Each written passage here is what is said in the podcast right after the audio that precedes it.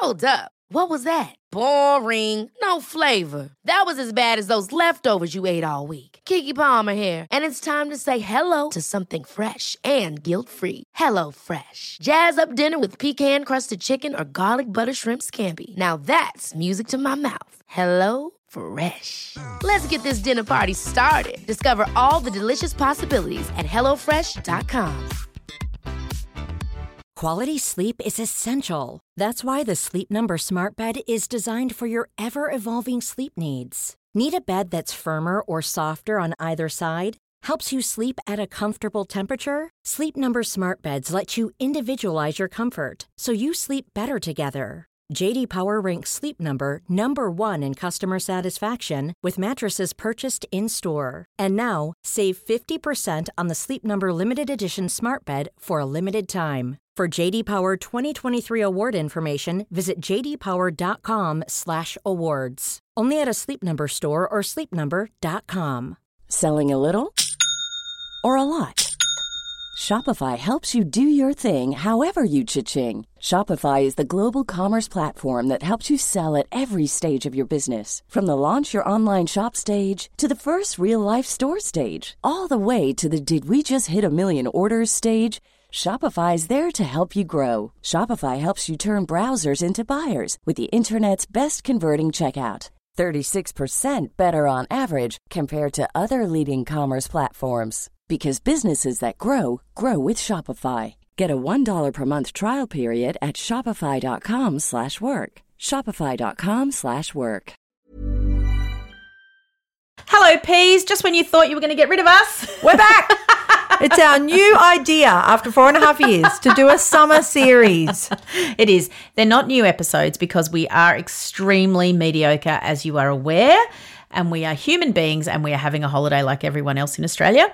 But we thought you might still like to hear some of our favourite episodes. So we've chosen a few um, that we know people really enjoyed at the time, and you might have missed them. So please enjoy. Enjoy them, and if you didn't miss them, you can Listen to them I again. love rewatching things. Same. So I love re-listening. It's comforting. You know what's going to happen. Yeah. Enjoy, and we'll see you soon. Bye. We would like to acknowledge that this podcast meeting is being held on Aboriginal land, the land of the Wurundjeri people of the Kulin Nation, and we would like to pay respect to their elders past, present and emerging, and their multiple birth parents of children with disability. And today we're speaking to a media professional who's disrupting stereotypes, challenging and changing representations in pop culture.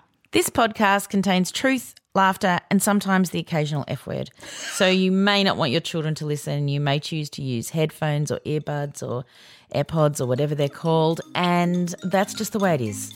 That's why we got the little E, baby. That's right.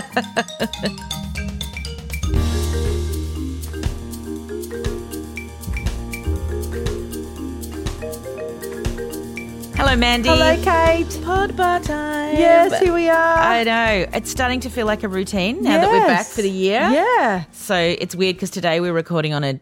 This week we're recording on a different day, throwing my whole week out. Me too. I'm. and the kids are like, "What podcast on a Thursday?" I know. It's like, "Yep." What? It's only because of lockdown we were, had the luxury of having a when day. you realise that. yeah, and now we're like, no, we're going to try and cling on to that. Yeah, we were able to have a routine because Yes. we couldn't do anything. No. Yeah. So yeah, the work boys are working, but I am. Well, I suppose I'm working. Yeah, we are. I'm not in a truck. So Yeah, true. That's nice. True. True. Uh, would you like to introduce our guest? Well, today we have a beautiful person that um, has been, we met through our Instagram page and seeing all her work through Instagram. So, would you like to introduce yourself? Sure. Good morning, everybody. My name is Lisa Cox. Um, I'm in Brisbane at the moment. I'm a media professional, speaker, writer, and disability advocate, I suppose. For a Yes. few Yeah. Yes. Awesome hats. hats. Thank you. Bit of everything. Yeah, Yeah. well, good on you. Could you tell us about some music that you love to listen to either in the good times or the tricky times? Sure. I, I must say I'm fairly partial to a bit of Dove Duff and don't mind the odd bit of techno. So Yeah. I'm sort of sneaky sound system, Daft Punk, Oh yes. and it's in my ears at the gym. Yep. Yep. If I'm listening to sort of 90s classics like Salt-N-Pepa. Yeah. Yeah. Oh, yeah. Mm. But uh, yeah, in in downtimes, if I'm not listening to a podcast, I love just having bright, chirpy people talking in my ear instead of music. But um, yeah, I'll, I'll put the same sorts of things on, not not really into the the sad, somber music because that just makes me feel worse. Yes. Yes. Yep, yes. yep. I remember when when I went to my psychologist when the kids were little, and she was like, "You just have to get all of that off your iPod." That was back in the day. Yeah. Um, you can't, don't have that music. Don't even have access to it. Ah. Which is, you know, Spotify now you do. But she was like, if you just have happy music, why do you need to listen to Yeah, no things that make lamenting you songs. cry? Yeah. Like country music. It's all about my my dog left me. and Sorry, That's true. I love it, but oh god, country music. I know, I know. Yes. Yeah, that, oh, it's very true. Yeah. Very lamenting. It is But I think their lives were hard. I know. Fair enough. So it yeah. reflected their lives. And our next question Did you win any awards at school? Oh god, I really feel like I'm resting on my laurels here. This this was so long ago. Um, but yeah, I did. I, some of them were academic, but a lot of them were, were sporting as well. So I played a, a ton of sport. Um, I have disabilities now, but didn't back then. So yeah, bit of bit of both, and um, was really proud of them at the time. yeah. Yeah. Awesome. What was it? What was your favourite sport, or what? Volleyball. I was Ah. a mad keen volleyballer. So I was Ah, terrible when I started and just all arms and legs and lanky. But by the end of it, um, I was captain in the national. Sorry, captain in the women's team at nationals. Oh. Amazing. Yeah. so I, I just love that. I think I love the routine and the discipline and all those things that come with come with team sport and competitive sport. Yes. yes. What about my favourite game, Newcomb? Did you play that? I have no idea what that is. I. So it's, volley, it's volleyball without you, you're allowed to catch the ball and then you can throw it over. I'm, with, I'm with you now. Yeah. Right? I don't know why that was called that, but I loved that because it didn't. Everyone you could catch it and then you could throw it over instead of having to spike it or, you know. sort of takes the skill away. Yeah, but maybe that was sort of what we learnt first, and then we played volleyball. I don't know, but I remember I have fond memories of playing Newcomb. Oh, never heard of it. now what it is, but yeah, kind of kind of not the same. no, it's not the same. Oh dear. Okay, and can you tell us why you're a member of the P tribe? Yeah, sure. Well, as I as I mentioned before, I didn't have disabilities growing up, and I don't have kids with disabilities, but I'm now an adult with disabilities that I acquired in my early twenties. So pulled my parents through through living hell. Mm. And I'm hoping that some P's in this tribe might be able to help me with what I'm trying to do around um, making disability more visible in mainstream popular culture and things like that. Mm. Yes, of Oh, course. we're on The board with P's that. are already on board. Yep, 100%. Yep. Ah. Can you tell us a little bit about what happened, what was happening at the time, how old you were? You tell us in your words. Uh, to, to, I suppose, backtrack a little bit, I was living in Melbourne. Yeah. I was 24. I'd done what a lot of people my age had done, been to uni, got my degrees, moved into state for work. Mm, Um, I was at Melbourne Airport one morning and without any warning had a brain hemorrhage. mm, stroke. So I spent the next three weeks, um, oh, what was it? That's right, three weeks in a coma, two months on life support, and over a year in hospital Oh after. my gosh. Lisa. It was fun. and then Oh. that's what I meant by putting my parents through a living hell because at the time they were told, come to Melbourne, we don't know if Lisa will be alive in the morning. Oh. And then every day they'd arrive at my hospital bed, not knowing if I'd be there and hear the machines beeping. and like, okay, cool, she's breathing. Oh. So during that first year, uh, my left leg, all of my right toes, and nine of my fingertips were amputated. I had, um, oh, I've had heart surgery twice, a total hip replacement. All the things that happen to old ladies at Mm, age were happening to me at 25, 27. mm, Um, and they're all of the, I suppose, the visible disabilities and scars and things you can see, but there's a lot going on with my brain injury. So I'm over 25% blind, uh, chronic pain, chronic fatigue, um, clinically diagnosed anxiety, PTSD, things like that. Mm. Far more challenging on my life than, than a wheelchair or a prosthetic leg. And the, Really? the Yeah. see. Mm. Do you think that's because other people can't see it? So, or Partially, I, I think partially, and I've spoke to a friend, a friend of mine who who also has a brain injury, except he's walking around with nothing um, apart from a, a small scar on his neck, like I have.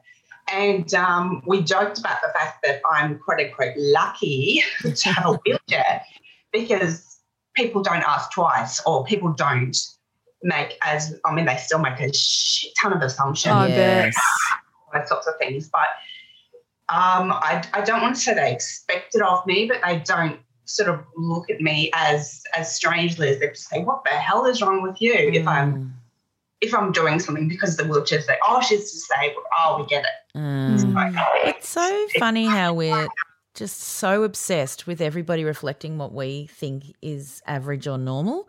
So, and a lot of us really face that from the outside when they watch people treating our kids a certain way, especially if their disabilities are invisible. Um, and you just think, why do we make an assumption the minute we see someone that they are the same as us in some way? You know, like just because someone may be hearing impaired or speech impaired or have sensory issues. And no, there's no allowance given for anyone.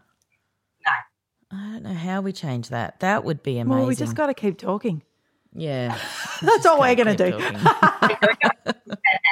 coming at this from a, a non a non parent point of view, I've seen a lot more a, a lot more conversations and discourse starting around around these sorts of things. So there is more awareness with the general public to just maybe not not assume, but you're 100 percent right. Just just keep talking and keep bringing attention to the exactly what we're talking about. Not not everyone is like you. No. No, which is in, makes life more interesting. Well, it sure does. So when you were in hospital, your parents were living in Brisbane at the time. They were. They, my mum, dad, sister, and brother, both younger a little bit, um, were all living in Brisbane, and I was in the Melbourne hospital. So they all flew down to Melbourne as fast as they could, Mm. and then lived out of suitcases for two months. And I, Mm. I was sleeping on the hospital floor. Mm. Yeah. Um, and then, yeah, I finally came off life support, and my parents were told they might have to turn it off at first, but Oh my gosh. eventually I came off the life support and they realised I'd have to be in hospital for quite some time.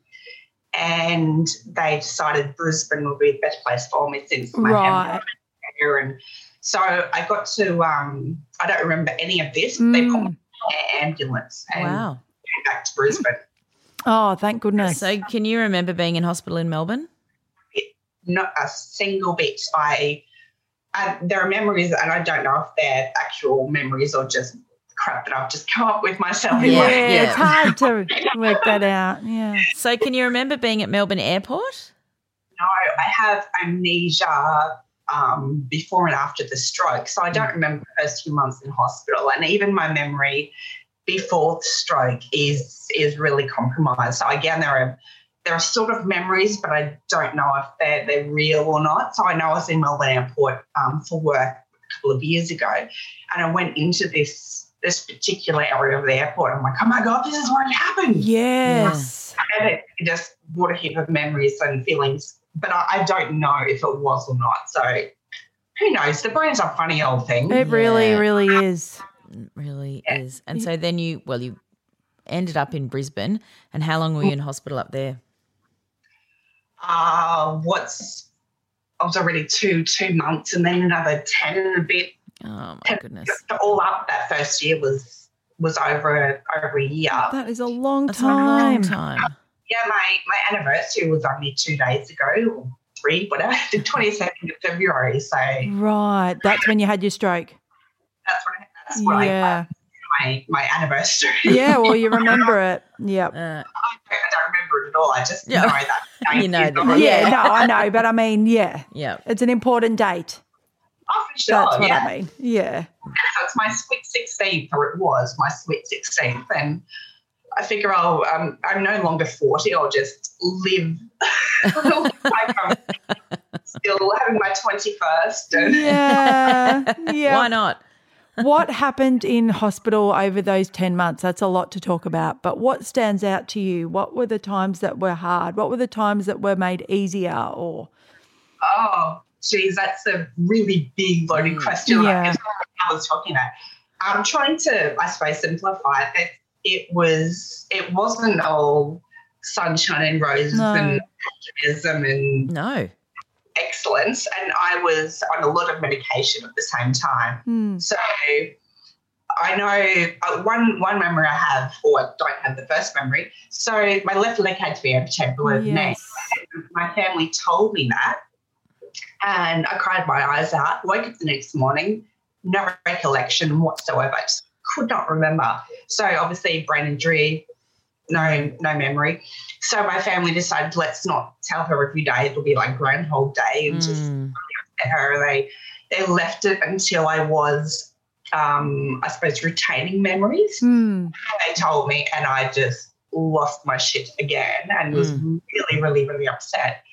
Um, until till finally I met another amputee who was about my age, and she just walked into the room, and I thought. This bitch, what does she know about amputations? anyway, she sat down and explained to me that she had both legs amputated, one arm, and her other hand looked like mine with no fingertips. And she just casually explained how she'd done some study, just come back from Europe, was dating. I thought, holy crap, this, this someone who's just getting on with life. And um, I suppose, and this is this is my fault as just as much as anybody else's, but all I had in my head were the stereotypes about disability that I'd been fed Mm. through, through years of, of the culture. That Yeah. I'm going to be terrible. I'm going to be miserable. I'll be. It's it's just the worst imaginable thing that can happen. Um, turns out it's not. Yes. but that's that's all I had in my head. So I had a, That's right. A few times like that where where meeting people like that really changed it for me, and that's one reason why I'm so. Oh, I encourage other people to as well share their stories, Mm. not in an inspirational porn kind of way. No. No, no, no. But That's right. It, it is really important for those of us, and even parents who have a child with a disability, to have that. Um, and I don't want to use the word role model, but uh, someone who can that they can look to and go, okay, that is. That's not the representation that the media is giving me. No. There is No, that's right. And even the hospital or the doctors and professionals, and I know it's their job to sort of give you that worst case scenario and this and this and this, but it, you know, you want to. I think that the doctors need to sort of hang out with real estate agents for a little bit because real estate agents can put a positive spin on anything. so much shit. Yeah, no, you're absolutely right. you know, they can. You There know, is no toilet in this toilet room, but, But you, the most amazing thing is you can now create this to be the oasis that you've always wanted a toilet to be. And you're just like, you, they, they can talk. So I think there needs to be a little bit of a mesh. Oh, there does. You're right. hilarious. I've never heard that, but you were absolutely 100% correct. Because yes. I'm when I, whether I was speaking to a doctor or a, a friend over coffee, um, I, I don't like sugar-coated optimism, and Hmm. no. really, I, I like to be told the hard truth, even Yes. if it sucks and hurts a bit. But that's that's just personally how I prefer to communicate. Yes. But um, yeah, there there are, are are certainly times when a little bit of a little bit of optimism Yeah. and hope do- doesn't go astray. My dad, for example, is the epitome of optimism. And when I was first told that all of my fingertips were going to be amputated, he was like, "Oh, but you get to keep one." No. he was he was so excited. So yeah, having, having those people around me was was also good um, Mm. because I suppose I had the doctors at one end telling me the the brutal truth, which is great, and then I had dad on the other side of the fence celebrating the fact that I would get to keep one fingertip. One fingertip. fingertip. Yep. I mean, dads. Oh That's- no, he would have been in pain, and he just, you know, they just. I mean, mine would say silly stuff too. He'd grab my daughter's hand when it was tightly in a fist, and he'd be like, "See, see, I can open her fingers. I can open it." I was like, "Yeah, but she can't." Yeah. No, but, it- but they want to be they want to there and help supportive or try and, and fix yeah. things, or And you'd put him through hell, no fault of your own. through both of my parents living hell. I, Mm. I've, I've said before that, you know, when something happens to me, I'm okay with it. Yeah. yeah, When something happens to somebody else, be it my husband or my parents and sister in law, I, I just, I crumble in a heap. Yep. And um, I'm better dealing with things when they happen to me. But if, if the roles has been reversed and something had happened to a loved one, then I, I certainly would not have handled it the same way. No. well, we no. all just try our best. yeah, They're probably have a just so happy you're alive. Oh, yeah. Yeah, That's a horrible plane flight. I know because my father did pass away from a stroke, but he was older. Um, but I had to fly to the UK. And on that plane, which is a long time, I was like, "Is he going to be alive when I get there? Is he going to be alive when I get there?" And he was, but he we didn't he couldn't speak or anything. But it's no in the air. You can't communicate with anyone, so no one can text you and say it's fine. So your poor parents. Mm. Yeah, I, I know. And this is 16 years ago, so pre all the social media. And I think yes, Facebook was just, just happening. Yeah, just- you know, they couldn't communicate and say, oh, they could probably text on the really old phones. Yeah, Yeah, whatever they are. yeah, Yeah. A A A B B B. yeah, But there, there wasn't that community support. No. yeah, so it's just unimaginably shit. yes. And they were in a different city. What happened to your like your friends? Were they on board? Were they by your side? Did people come and go? some of them some of them hung around but very few did to be honest Mm. and yeah that sucked at the time but it's it's probably been a blessing in disguise because I don't, I've always taken the opinion that true friends are there in in good times and bad times Mm. Yeah. They probably weren't real or decent friends to begin No. with and if they'd fallen off the wagon when when something happened then then um, it's it's probably a good chance they would have fallen off the wagon if I hadn't got sick, Yes. if I got married, or if I if something Yeah. else great happened in, in years years to come, or something really horrible. Can you remember when your leg was amputated? Can May thirtieth. May thirtieth. I, I only remember that date because it's also a friend's birthday. Ah, um, yes, I do, and I I do remember that day. I'd retained been retaining my memories by then, so Mm. could could remember all of that. The my leg, my foot was was septic at the time, so I was. It needs to go. It was it was poison in my body basically. Mm. So I was having these really really hot hot flashes. I don't know what to call them yeah. had to be freezing cold and dad would pile the blankets on me and then Mm. two it was just hot and cold, hot and cold. So yeah. really was not a a good thing to to have attached. But No. um it absolutely needed to happen. So, can you explain why, from having a stroke or aneurysm, that your limbs limb needed to be amputated? Yeah, sure. So because obviously there's lots of stroke victims who don't have Mm. amputations.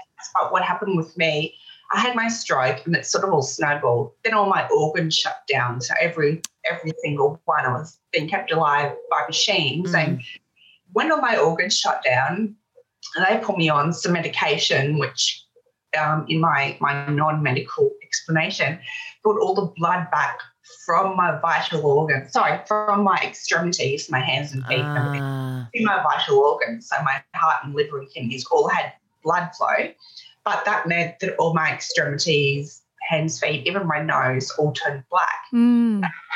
and had to be chopped off. Fortunately, I got to keep my nose, mm, but um, at in the in the early days, my arms and legs were, were all blotchy, blotchy black. So the fact that I only lost toes and fingertips and one leg, that's pretty awesome because right. originally it looked like all four limbs would go and things. so. I'm, I'm pretty stoked that it's it is what it is, even mm. though it, it'd still be nice to have legs sometimes. Yeah, I'm sure. I think it would be. Yes, Yeah, absolutely. it's a big deal. It is a big deal. And when you when you came home from hospital, did you move back in with your parents? I sure did. Yep. Moved back home with mum and dad, and I was 25 by then. So Yeah. hospital was a shock to the system, but geez, moving back home with mum and dad, I loved them, but um, that was a shock to the system as well. I So, bet.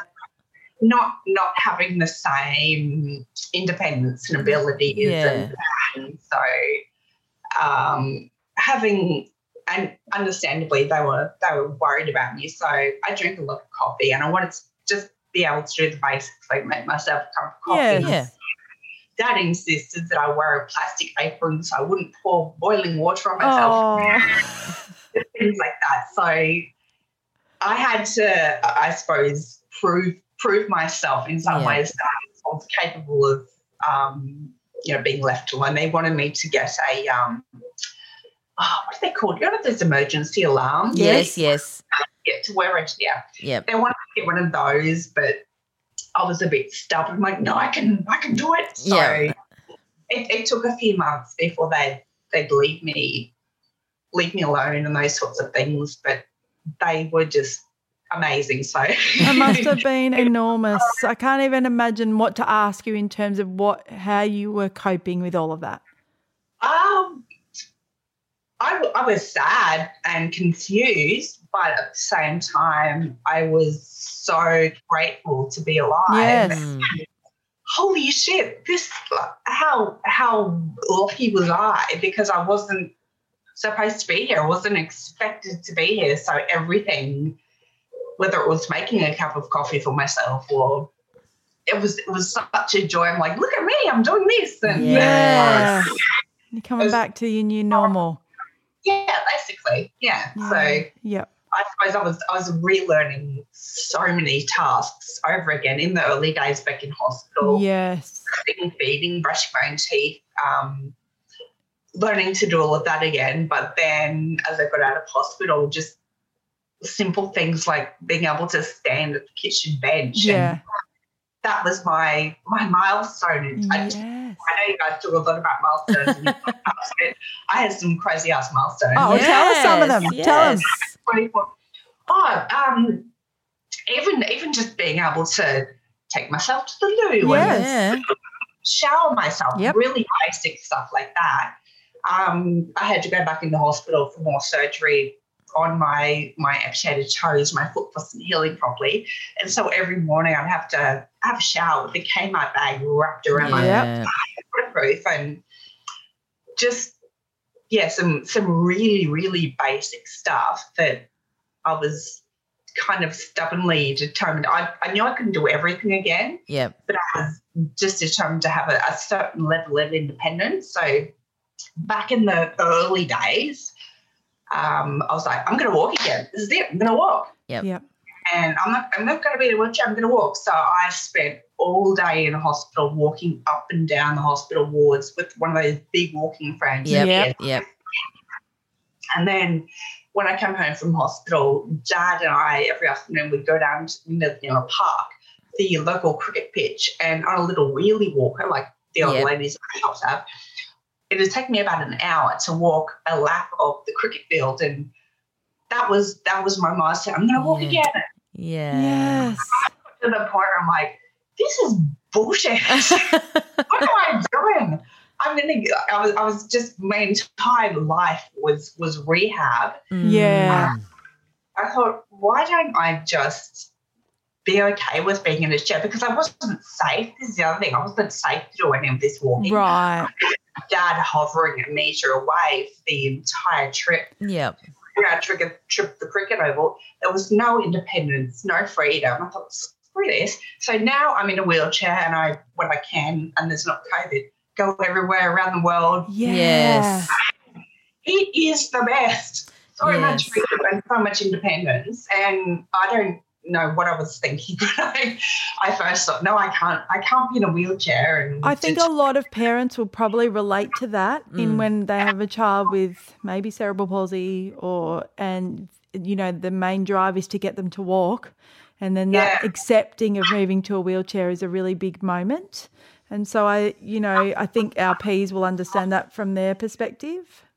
yeah, quality of life. I mean, Ah. different for everyone. I don't want to speak for everyone, but my quality of life just skyrocketed the minute I, I changed that mindset of the only way to live is to walk Mhm.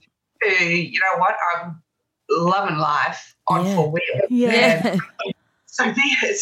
I know. And I suppose, you know, it's a little bit better now, but growing up, there was no representation of people living happy lives in wheelchairs. That's right. They'd roll them out at charity days, and, you know, everyone was supposed to feel sad that this person, you know, the, I remember having um, mum and dad had like a little bench on the, a little tin on the bench that you put your coins in. It had a child in a wheelchair. Yeah. Like, what, Yeah. what were we giving money to that child? And for, you also, know? they weren't as, um, I mean, yeah, I, I can't speak from experience with the wheelchairs, but uh, they look to me like they've improved. Yeah, they were, they're much better. Sure. And, and yeah, I've only had mine for 16 years, but even in that short amount of time, when I think of the, the clunky ones that I had in the early days to now, it's, yeah, massive, massive changes. Mm. Yeah, yep. And so you were pre pre NDIS, so you've got some experience with having a disability before NDIS, and are you on it now? I certainly am. Yeah. I certainly I was working with the MBOs very Awesome. briefly down Parliament House, met Julia Gillard Yeah, Ah. great. before she before it all happened. So Yeah. or a little bit of the of the happenings behind the scenes as well. But yeah, I'm, I'm on the NDIS now. Yeah. Um, I probably just wanted to go back a bit because I've jumped onto that with the NDIS. Tell us a little bit about how did you, so once you made the move to the wheelchair, then was was there then a moment when you're like, I want to get back to working. I want to reclaim some of that. Oh, I was my, my background was I was a copywriter in advertising agencies. So Right. I had degrees in media, uh, business communications and media. Ah, And I'd sit there in TV, uh, sit there in hospital, watch the television screen, and just rewrite the scripts in my head. So part of my job was writing TV scripts or magazine copy or, or something like that. Um, and in my naive opinion, I was like, oh, I'm just in a wheelchair. That's okay. So we, we talk about uh, able-bodied people making assumptions and, and those sorts of things. But I fooled myself. I didn't realize that a brain injury was that was what it was basically. yeah. Um, so I went back into an advertising agency, started working. My ads were getting approved by clients and getting produced, and loved it. But then I was like, oh, hang on, I'm I can't quite work like I used to. Yes. And then I'm like, oh, this brain injury thing, it's actually a thing. Yes. So yeah, it took took me a while to realize that. Um, so it was it was only then that I started looking at the industry and the the other industries in probably culture, media, and, and fashion, everything I suppose that's not representing disability, and thought I'm in a fairly unique position. Yes. bloody do something about this. So Yes. why the hell don't I? Yeah, amazing. So you've got a huge social media presence. Was that has that evolved or did you like go hard and decide to really smash it? it, it's definitely evolved. If you scroll back for about five or six years, see me posting once a month some Yeah. photos of my coffee cup or something. Yeah. we we've all did that. that. Yeah. There's a there's a history there. so it's it's only been in the last in the last few years, I suppose, I've really um, got a bit a bit clearer and found um, connected with people who who have similar similar views and ideas. Maybe we bounce off each other about how how to do things better and other avenues that can take that that message down. So it's evolved more in the last few years than it was six years ago. Yeah, yeah, Mm. yeah. I mean, it's amazing social media. I know it can be really bad. Yeah, we do. But it, it can be bullshit, but for someone with disability, whether you have one or you've got a shop, it's I I cannot imagine my life without it because Yeah. I can't get out and about now. Yeah. Mm. That is my um, that's that's my social connection a lot of the Mm. time. That's what I was going to ask. Did you did you meet people? Was there Facebook groups? How did you meet other people similarly? Yeah, so I met met some people on um, Facebook groups and things like that. I uh, connected with people through social media. One thing I will add that for the peers as well, um, and I've, I've mentioned this before in other presentations, that social media is bloody brilliant, but it can also be really, really damaging sometimes. Like just especially in the disability sector Hmm. there's some people there who probably need, and I, I don't want to sound horrible and generalize, probably need to be doing some some more work, um, speaking to a professional, and you know how there's that quote about you, the equivalent or you're the average of the five people you surround yourself with. Yes. So with social media, if you're in a Facebook group where all anyone is doing is bitching and moaning, and it's justified so much of the time, but there's really, really angry, angry people, and Mm. that's that's going to drag you down over time if that's all you're feeding yourself. So Mm. true. It's so true. I want to say that anger and everything's not justified because so often it is. Yes. Yes, it is. And it, there are real moments for it. And sometimes, sadly, it promotes change, you know? Yes. Um, but there, yeah, you can't, you can't live like that. And you can't, you know, I get outraged and I'll see something on TV and I'll email someone or I'll, you know, call Mandy or whatever. But sometimes you then have to let that go because otherwise I just become that. Yeah. And I don't want my kids to think that I'm angry all the time because of how awesome they are. Yeah. I'm not. Yeah, no. Yeah. So, yeah, that's very true. Very, very true. So tell us some of the main parts of your work. The main, like I said, I wear, wear a lot of different hats, but Yeah.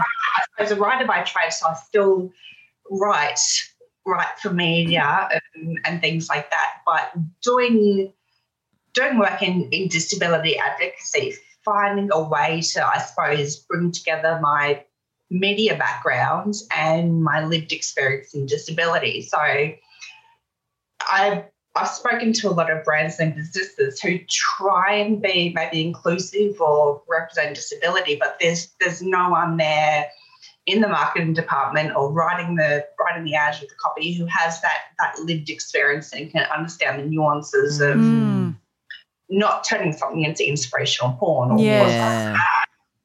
Um, yeah, so I've been I've been working a bit with brands, businesses, even journalists, um, teaching them how how to do things better, and that comes back to them not just being not just being bitter and angry and bitching about it on Twitter, hmm. because mm. I I try to think about my advocacy in that how would I have liked to have been spoken to mm. as a hmm. 20 year old copywriter in an advertising agency who wanted to be diverse and inclusive, but just didn't have the skill set, the language That's Mm. right. out basically. And I certainly wouldn't want to have been abused on Twitter, even though it wasn't around then. Yeah. But I really needed someone to go, listen, this is this is how to do it. This is what to include in your script or not include. And so that's the approach that I try to take these Mm. days. It's the calling in. The calling in instead of calling out.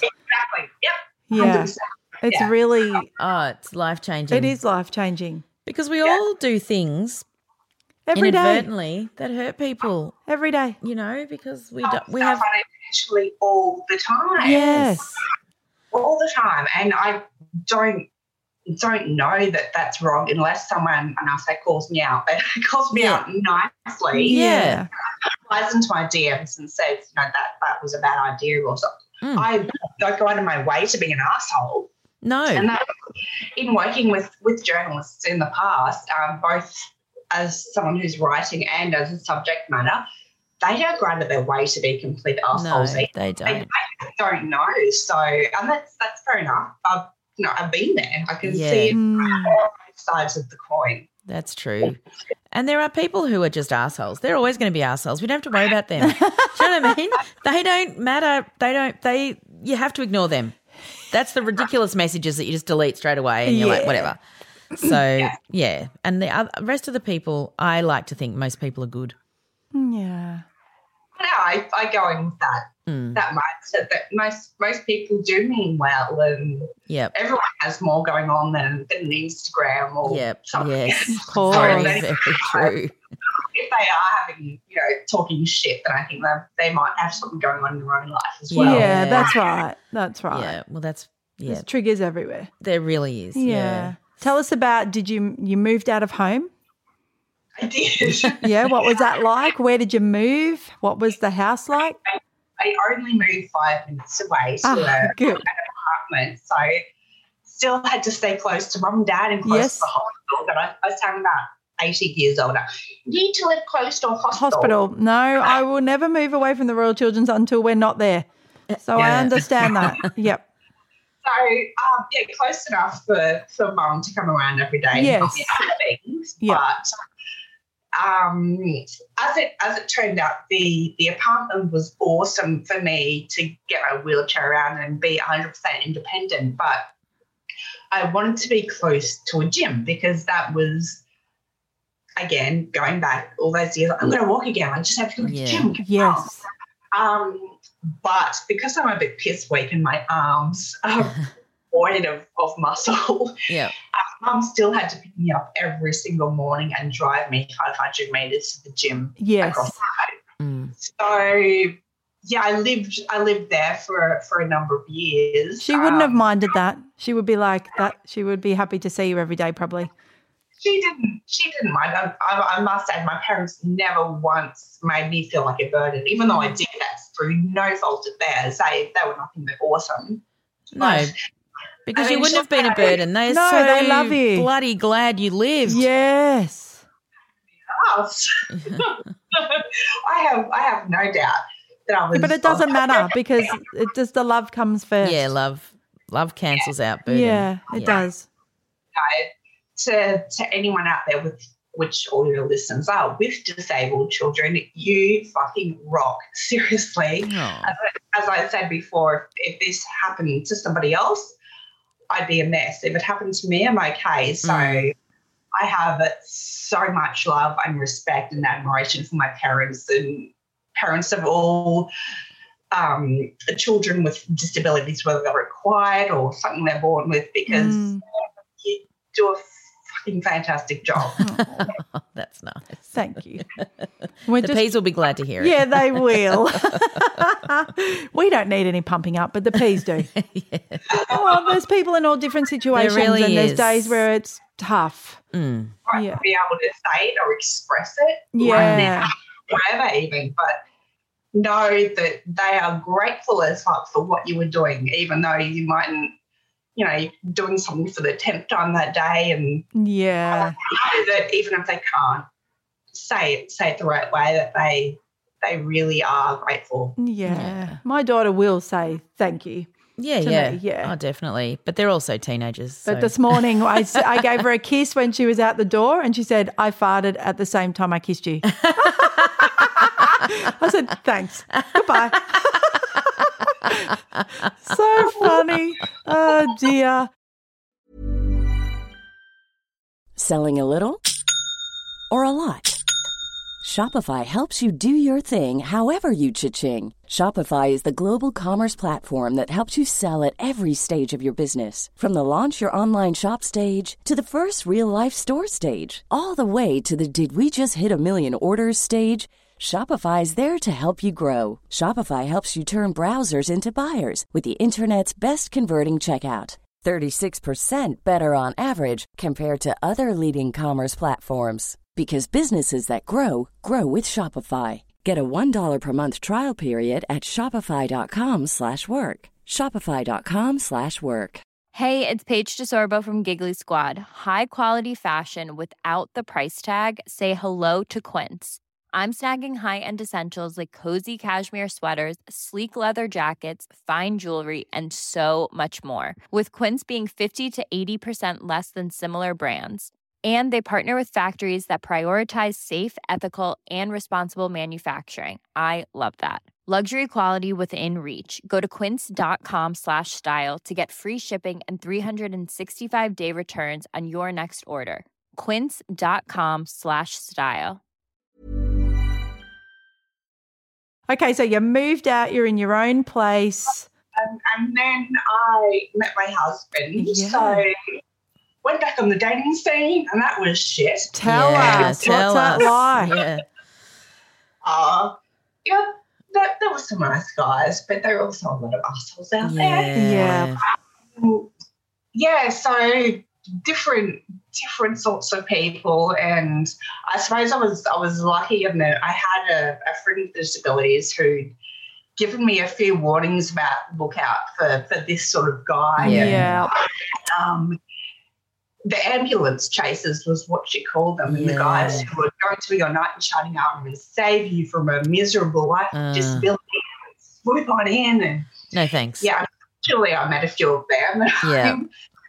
But um, yeah, met met my husband and then lived lived apart for quite some time, and then decided that we wanted to live together, and yeah, the the rest is is history. So And does he he doesn't he works outside the home? In Melbourne no one works outside the home, but he does. He works in the city, so I'm mostly home, working from home, Yeah. but I go out for meetings and, and things like that. So Yeah. But you used to travel a lot for work pre-COVID. Um, mainly in the I probably travel more pre pre COVID. I um I used to work in advertising agencies, Yeah. but pre COVID I was I was traveling quite a bit. Yeah. Could be be meetings or speaking or or Mm. something something else. And how did COVID affect you? Oh, I I know it's been absolutely bullshit for some people, and I Mm. almost feel bad for saying this, but Oh, you say your truth? I'll be fine. Okay. My life is no different. Yes. Yep. from what it's been for the last 16 years. That's what a lot of our gym- P's said. Yeah. My gym closed down and the coffee shop closed down, and they were my first world problems. But, Yeah. Yeah. but um, I think that if if there's one silver lining in COVID, it's that people are finally understanding how how shit isolation Isolation is. is. Yes. Yes. Um, and I, I wrote a piece about this for the Canberra Times and about the, the lack of representation, not just for people in the, the disability sector, but whether it's a new mum at home or a mother of a disabled child, and even Yeah. migrants and people like that. We're not hearing their voices in all of the discourse about about COVID. We're only hearing from, and I'll generalise again, sort of white middle class Yes. Mm. journalists, and it's sort of this one view of COVID, but we can learn so much Yeah. from from people who have that lived experience. Like I'd, I'd love to hear from a, a new migrant, for example. Yes. How They got through months and years of, of isolation Mm. and just being by themselves at home. And isolation was something that I'd had a bit of experience with because one of the um, issues that I had in hospital is called MRSA. It's kind of like a, I don't know, my, my non-medical opinion, like a super bug, a, a really, really bad bug. Yeah. Um, so I was in an isolation ward for, for certain parts of that, and it was just me in a room with four walls. And this Oh. is before, before smartphones, so I Mm. spend the day scrolling on Instagram. But I was in there for, for weeks and Yes. learning how to overcome isolation. And it wasn't just once, there were there were multiple times I was in the isolation ward. Um, so as far as I'm concerned, COVID's just been a lot, a lot easier for me. I know it's it's been horrible for, for a lot of people and Hmm. I've been very fortunate here in Brisbane. But um, it has certainly brought, I suppose, greater empathy to, to people who I'd previously bitched and moaned about isolation and sort of get the raised eyebrows of, what are you talking about? I- Yeah. Now they're, they're starting to I got a taste of it. Yeah. Yeah. it's a horrible, horrible way for it to happen, but it is Mm. what it is. It is. And I think, you know, I remember when I was just home with the kids when they were little and I wasn't at that point working, and people saying, Oh, I'd give anything to just be able to be home. Well, not the same as isolation. You're like, no, actually, I'm just really lonely and I, I don't like being, you know, like, so now once people have had the lived experience of being home for six months, I think there's a lot more empathy. Hmm. Yeah. Did, can you tell us a little bit about um, your role in fashion? Sure. So that's something I've um, been doing a doing a bit more of I- I'm only pausing because it feels a bit funny sometimes to say, "I'm a model." Oh, no, you tell us. Tell us. I didn't, go to uni to become a model. but um, I suppose my my core focus has been on changing representations in mainstream popular culture. Yes. Not in politics or government or anything like that. You can't can't change policy. So I looked at all the areas of pop culture that I can um, influence or have an impact on or do do something with. And fashion was one of them. I sat down with a girlfriend one day and went, "Why do we never see wheelchairs?" Yes. being being representative of all disabilities. Yes. But we never see disability. I'm like, hmm, red carpets, yeah, catwalks, and we came up with a few ideas, and and then just went right. Let's let's do it. Let's get on those. So Awesome. yeah, I've just just been um, doing doing some modelling, doing um, some runway shows and photo shoots for both inclusive fashion, so fashion that's designed specifically for people with disabilities, Yep. but also um, advocating for mainstream Mm. brands to use disabled people in their advertising and communicate to us in their advertising in some way because I can't walk but I can shop and my credit card works. Yes, of course. I want to spend those dollars with brands and businesses that hmm speak to me, represent me. Marketing 101. Um, Oh, it's so obvious. Ah. Hurry up. not, not just me, but my sister and brother and friends. There's millions of us out there. So it's, I, I try to come at it um, as both a, a social justice, moral, morally responsible thing to do, Mm. but it's also bloody good business. There's It is. market share out there. Yes. um, at least 20% um, Mm. people with Mm. plus their, their families, friends, carers, Mm. who are just waiting for, for someone to shop, waiting for a brand to recognise that or value their, their dollar, Yeah. disability dollar. I remember um, I'm friends with Emily Pryor's mum, and she um, has cerebral palsy, sim- a little bit younger than my twins. But I remember she was up in Target on a big banner with her AFOs, and I took my girls in and I said, "Look." Look at those AF I could cry. Look at those AFOs that you've got on your legs that no one else wears in our community. And look at her up there in Target where we go every day. Mm. It was just it's incredible and hurry up world more and more and more. Come on. Mm. Target has done some amazing work. I've seen seen a few things through my Instagram feed. Mm. And that's the other thing when when businesses or brands do something great like that, they don't have to spend millions of dollars patting themselves on the back and doing another campaign to say, "Hey, look how good are we?" Yeah, no, no. Like myself and you guys and other people. I saw something on Dylan Alcott's feed recently. Mm. We'll promote it for you. I Yes. will yell and scream and make sure everybody sees that bloody ad with the girl with the AFOs or whatever yeah, it is. yes. That's the main thing. Yeah, Mm. it is. And I think also to me, even if you don't live with a disability or with anyone in your life with a disability, you see it and you're like, oh, yeah, that's more of a representation of what the world is. I'll shop there because Yeah. they're actually just, that's for everybody. It's like the inclusive schools. You know, we've had Yeah. P's ring up and say, I've asked specifically how many kids with disabilities at this school. I want my kid to go to one. Yeah. It's like when fashion, you know, stops at a size 14 and Yeah. a lot of Australian women, me included, are bigger than that. And so then you're like, well, you're losing all that money. I know, it's so obvious. We're not allowed to be nude. When it comes when it comes to fashion, I suppose diversity it's it's been on the agenda for a little while, but it's largely been around size diversity Yes. diversity. Mm. Once I was interviewing designers on a red carpet of a fashion show, and they were all talking about, oh, we're so diverse, our collection is so diverse, and puffing up their chests, and we're all proud of themselves. So I was like, yay, let's let's see this. And while you know it was great to see plus size models and um, models with different ethnicities and skin tones and things, there wasn't one ounce of disability. Yeah. No, yeah. Disability, and I've, I've said before that disability is the least palatable form of diversity. So Mm. everyone's getting on board now with, oh, we need a whether it's plus size or someone of a different color. Yes. But um, disability still, especially in the fashion industry, will will not make a make any visibility. Will Yeah. not. Yeah. The least palatable. It's so true. Oh, But we think the most palatable. we do. That's right. yeah.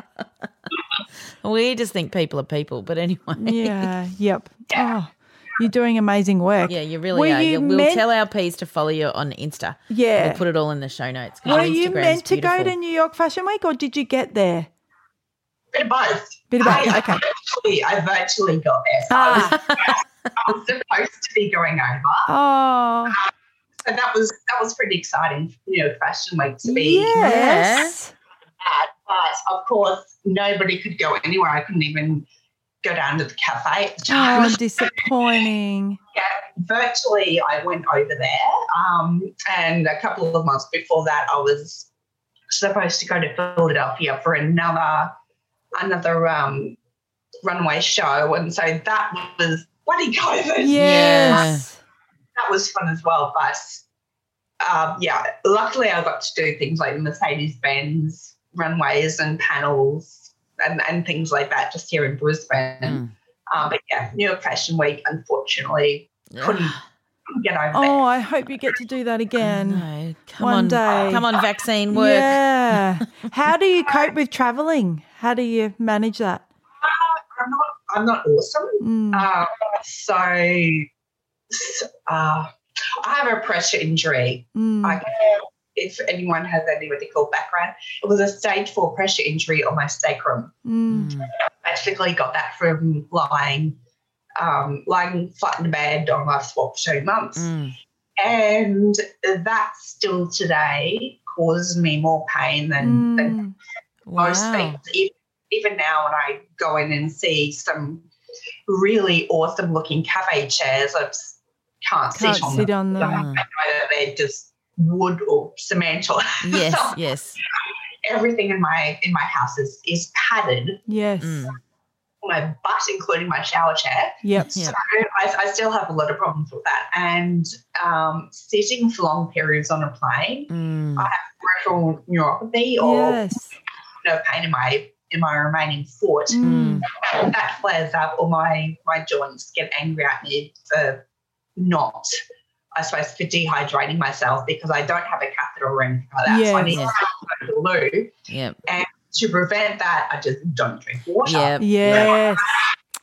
Um, and so my body's a bit of a bit of a mess by the, Yeah. the time I, I finished flying. And Melbourne is about my limit, I think. Yes.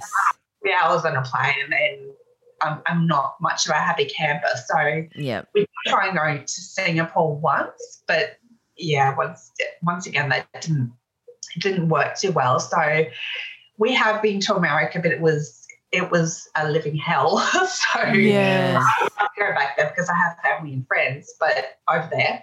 But um, yeah, I don't know if that'll be happening anytime soon because I I need a flatbed to. Yeah. to You, Qantas need to give you first Yeah, class. Yeah, they do. First class, lie down. That's what they need to give Yes. you. And yeah, maybe. s- myself. And, Yeah, yeah. This is very clear. Um, it's it's not a result of wanting wanting free champagne. No, no, no, no, no. No. I'd run the aisle if they let me. Seriously, Yes. I just need to be able to um, stretch myself out, or even course. even um, roll roll myself over on both sides. But what I did discover in my last or my only trip to um, to America was that I think it's Air New Zealand they have this thing called the oh the the Sky Couch or Yeah. something like that. Like, what your other listeners might be interested to know who have who have kids who need the extra room because you basically have to be a kid to fit in it. Mm. Um, they add these uh, attachment things to the to the chair that basically makes it like a, a double sized bed. Oh. I'm just really, really poorly. Please do that. We can look it up. People can Google it. Yeah, do do have a look if there's if there's peeps out there who are looking for other ways to travel who might need some some additional help with with restrictions for movement and everything. But that's the the only reason or the only way we could get over to there. I'm nearly six foot tall, so for me it wasn't great. No. Um, No. I still had to curl myself up, and you can't curl up prosthetic legs, so No. Yeah, no, no. You definitely you you can't even go business. You have to go first. Yeah. This is what we're telling the world. How do you put the prosthetic lo- leg on every day? I do. Every morning I get up and get dressed, put my leg on, and then take it off when I go to sleep. And I've, I've done speaking to little kids before, and they oh, ask, you know, what, what do you do with your leg when you have a shower? I'm like, well, you don't need to take your shoes off for, for a shower and to go to bed. I do the same thing. I take one shoe off and my leg, and that's it. So it comes off only for sleeping and having a shower. Yeah. Right.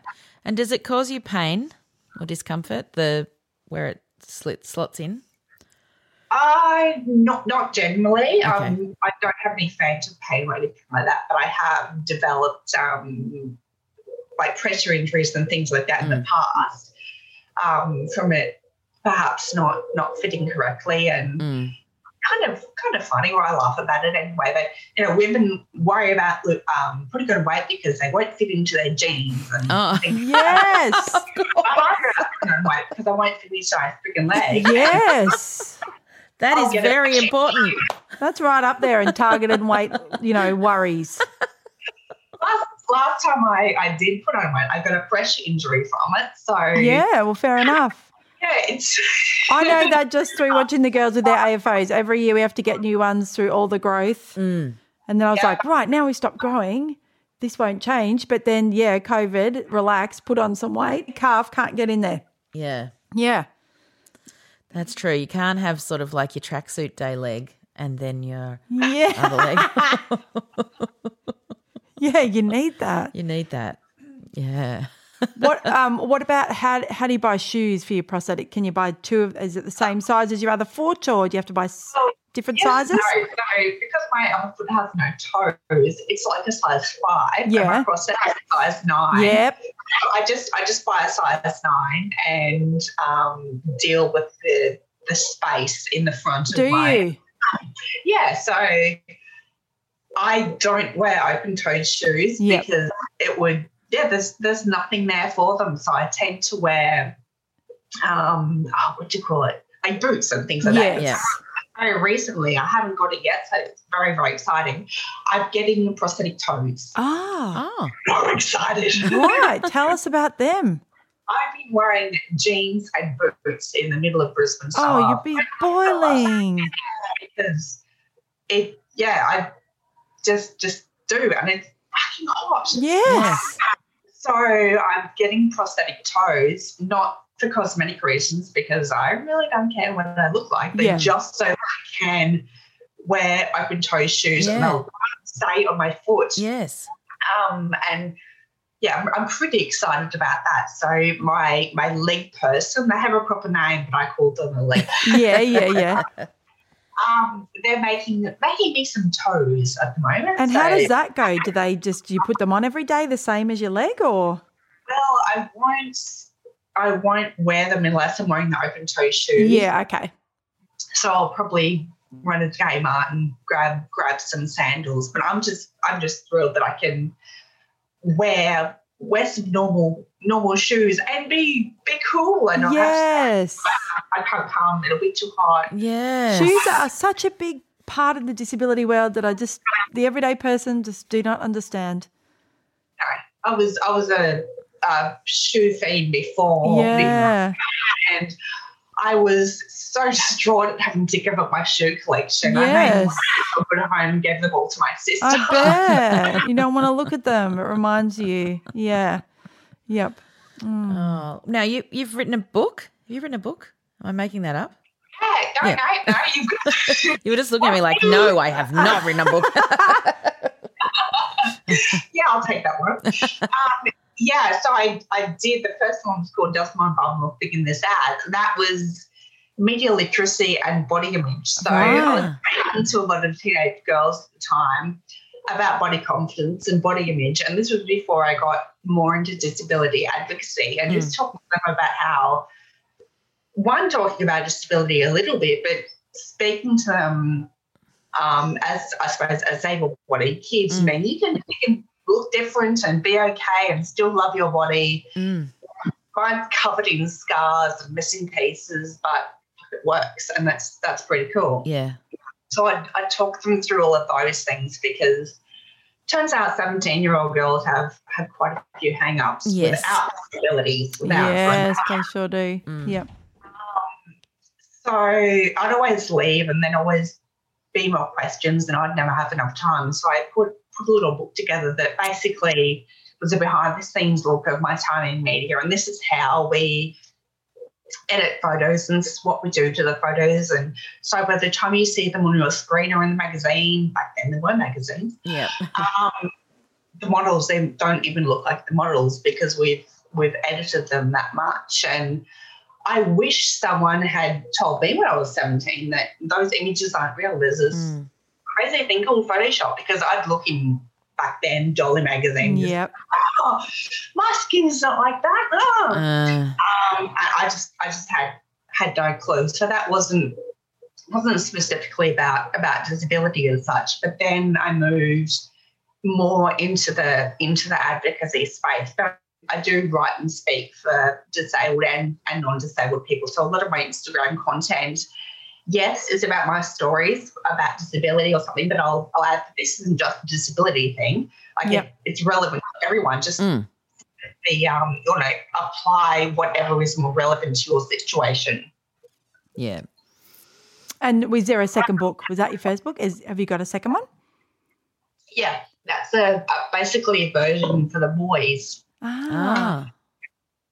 Yeah, Oh, tell us about it. Same. the same, the same. Again, media literacy and Yeah. body image, but more of a focus on the muscles and things Ah, yeah. about the boys and Mm. and those those sorts of things because there wasn't. Um, there was some really great recent stuff out there from academics and, and people like that, that, but there was nothing written for the young people themselves.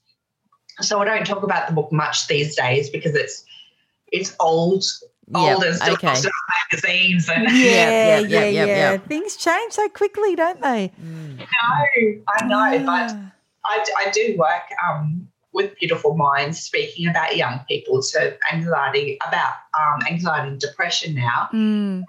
and still bring in a lot of those things about body confidence Mm. and body image, and but you know make it applicable to scrolling through Instagram or what's Yeah. on your feed or what's on the screen. Mm. Yeah. Well, it's been so great to talk to Yeah, you. I think we should finish up, but we could talk to you forever. Yeah. Have we missed? Have we missed anything that you would love to tell the P tribe? I would love to make a, a big, big please call out to the P tribe. There has to be somebody out there, it's yourself or your partner, your friend, your neighbour, who is in a position to help create change. So we can all advocate all day, every day on Facebook, Twitter, wherever the fuck we do it. But at the end of the day, it's those decision makers, the brand managers, um, the creative directors, those sorts of people who are making who are making the decisions about what talent goes in yes. management. And it's the awesome brand manager at Target or whoever does their advertising who Mm. made the decision to say, hey, let's do this. We need more people like that. And there have to be some P's out there who who know people who know people. Oh, there Yes, definitely is. Definitely. There Come on. definitely is. Yeah. Yeah. get in touch with me and I'll I'll help um, I'll help get you in touch with some people who might know more than more than me about it. But um, advocacy is is only one part of it. It's being able to work with those decision makers and, and really educate them in a way that um, make sense to them in a way they understand. So hopefully there are some peas out there who who might might be able to help them with that. Definitely. Yep. Yep. They will. Come on, the peas never let us down.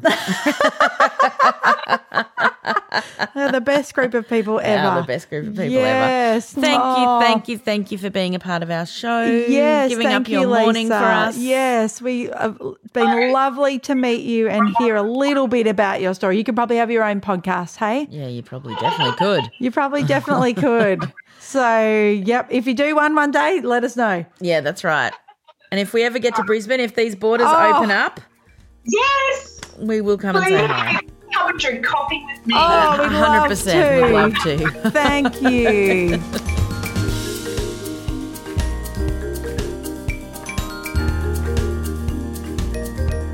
Wasn't she gorgeous? Oh, she's beautiful. And she's beautiful inside and out, Peas. yes. You know, not that appearance matters, but she is stunning. Yes, she is. And she's she's just kind. And she's been supportive of us. So supportive she? of us. Yeah, she's lovely. Particularly when we had some um, criticism. Yeah, she was she lovely. came in and said, yeah. you know, she was kind to us. Yeah, she's really lovely. So um, I've, you know, fangirled her for a while, so I'm quite Yeah, excited yeah, to yeah, it was lovely to meet get to her. virtually meet because we never get to meet anybody I anymore. Thank you. COVID. Oh, Anyway, um, what I wanted to say before we do our cry laugh difference, Yes. I thought I might start this new segment where I read some of the comments from the people who've given us money through the supporter. oh great. Yep. So Oh, good I'm- I can go back through them, but this one's topical if you've listened to any of the episodes this year. Uh huh. The first one is from Erin, and she's given us $10 to buy trees to offset our paper diaries.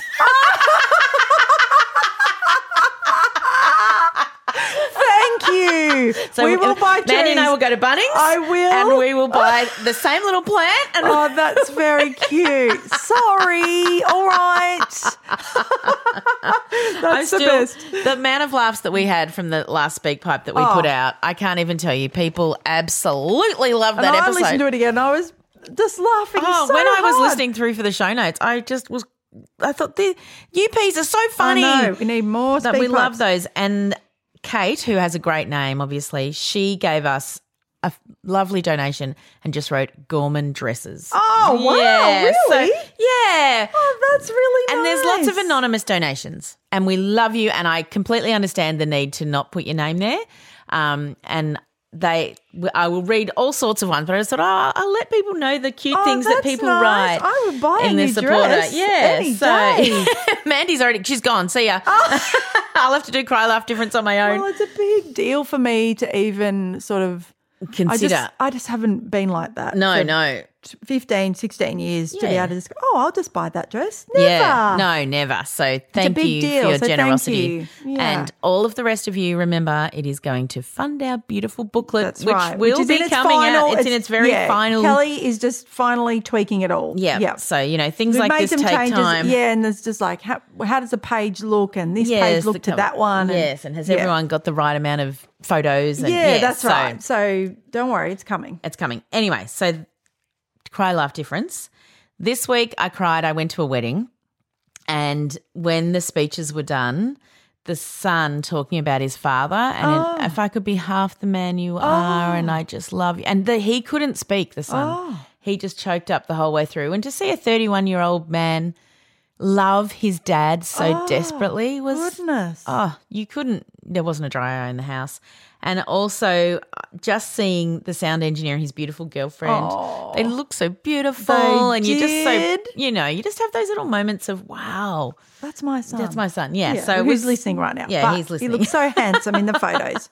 Yes. What made you cry this week, man? I cried watching This Is Us again. Um, anyway, no one else cares about me watching This Is Us, but I cried. But I also cried listening to one of my all-time favorite podcasts, Terrible. Thanks for asking. oh, yeah. I haven't and- listened for a while. Yeah, so she um, had an episode where people were just truth telling, like Oh, in the yeah, I pandemic. yeah. Um, and it was a lot of peas. Really? Because generally that podcast is about talking about grief in terms yes. of death. Yes, it is. And so um, she she was just did a call out. How is everybody? because America's parts of America have been locked down for a year. And how is everybody? And how are people who are carers and doing caring, all different types of Yes, caring, with no support. But basically, the entire episode was peace, right? Wow. And I was just howling in the car, just thinking, you know, just listening to the truth. Yes. because it's like the speak pipes. Yes, it's people doing yes. that as well. So Yeah. you just listening to Oh, people's have to listen. Yes, We'll link it in the show notes and you can It really, um, it was very moving, and I, I just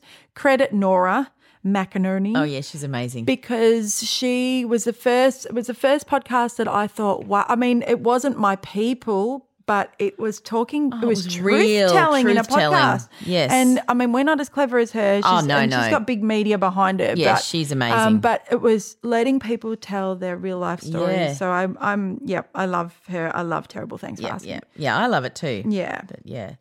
So, and my make a difference this week, even though this sounds like a ridiculous thing, is we've got a puppy.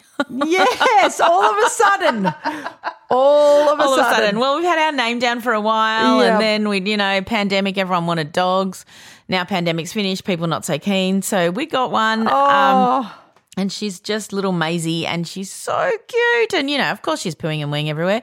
But when we got our um, my beautiful Bindi that I love very much, who's twelve, I the the boys were three. yes they don't remember and my life was absolute chaos. I think it was peak chaos, and running kids to all after school activities, and I.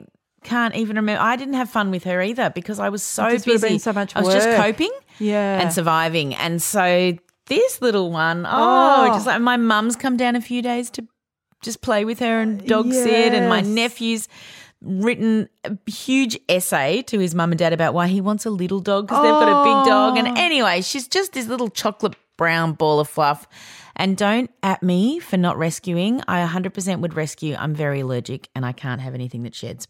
So I have to have some poodle in there. yeah So, which I did go to um, Comedy Republic the other night, and they had this amazing comedian, and she said, "What is it with Melbourne? Um, every single dog's curly."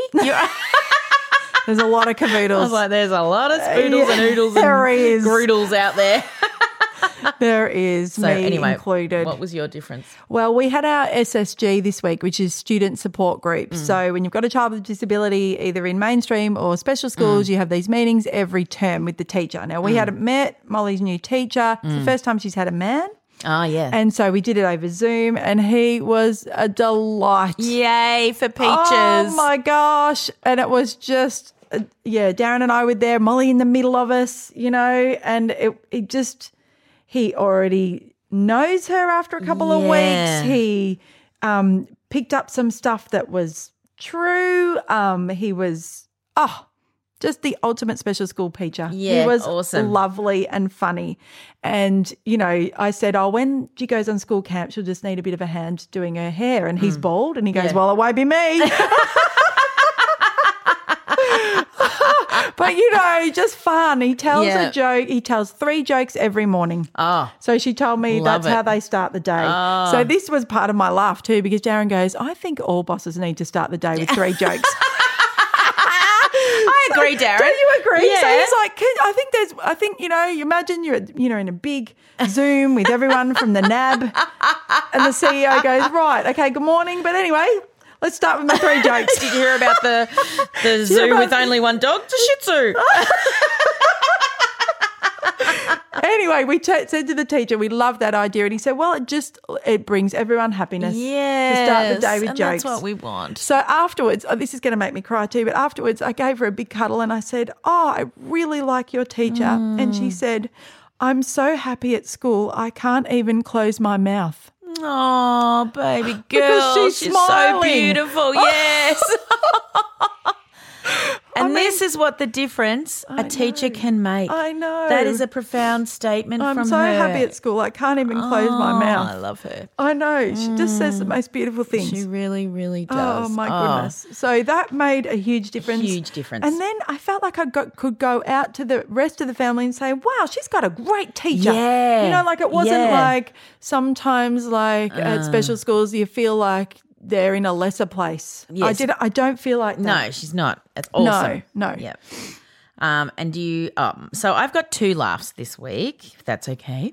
Um, Yeah. My first laugh is if you've listened to the Snap P, that will have made you laugh. Yep. But there's um, a story in there about a mix up about marijuana drugs. Yes. Right? Anyway, our beautiful friend Jenny, Mandy and I, friend Jenny, and she has a new grandson. I'm probably going to pronounce his name wrong, but I think it's Etienne. Yep. The, they're French. Yep.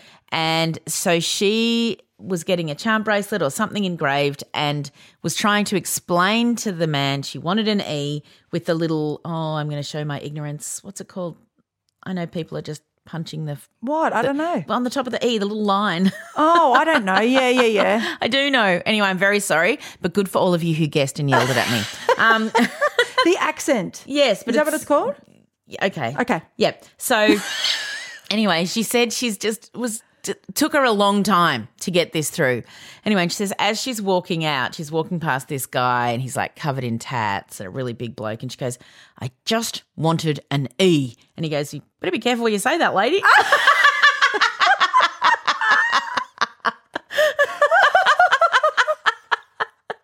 You have to be careful.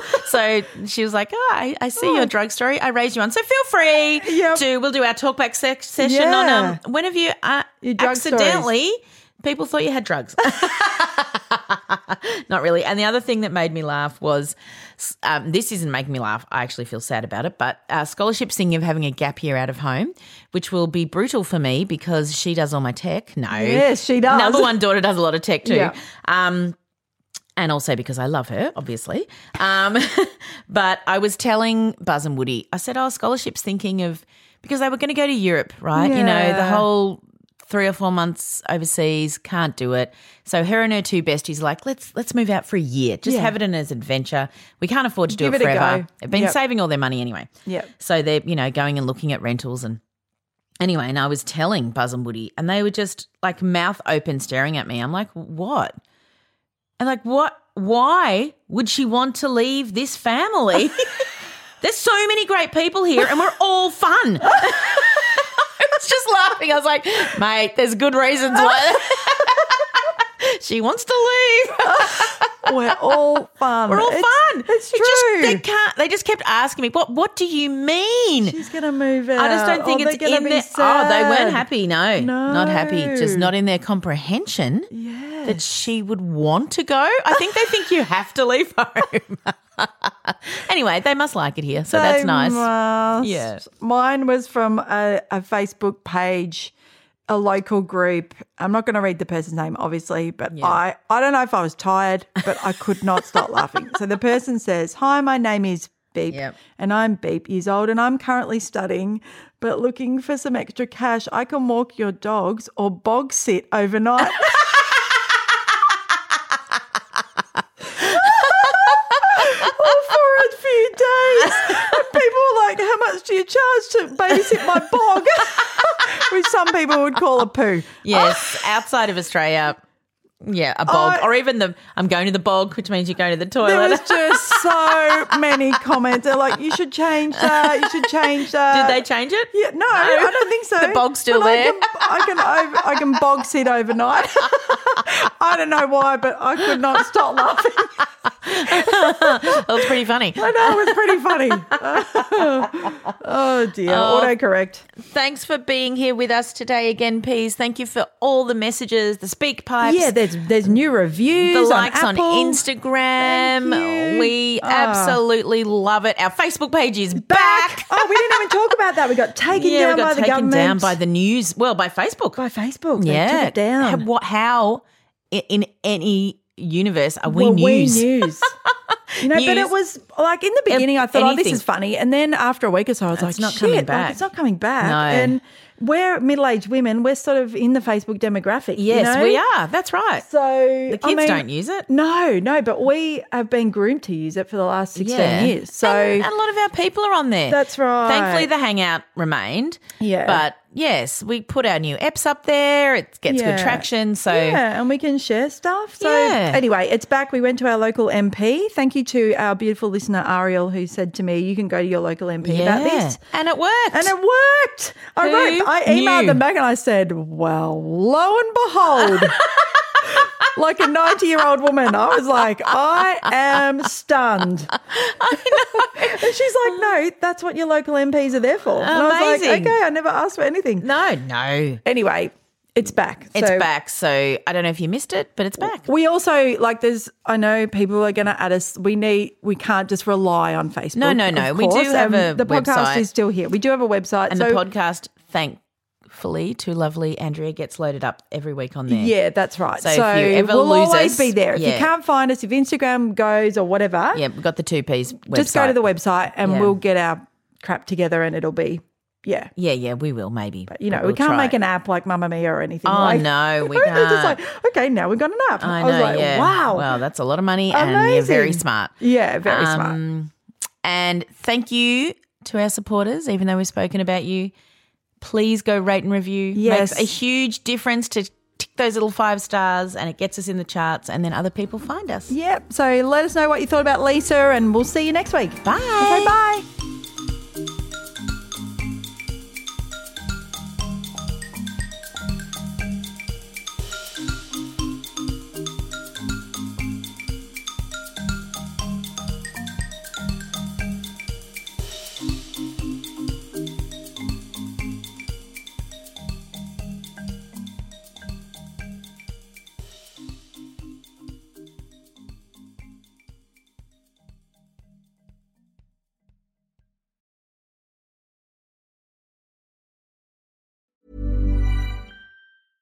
Selling a little or a lot?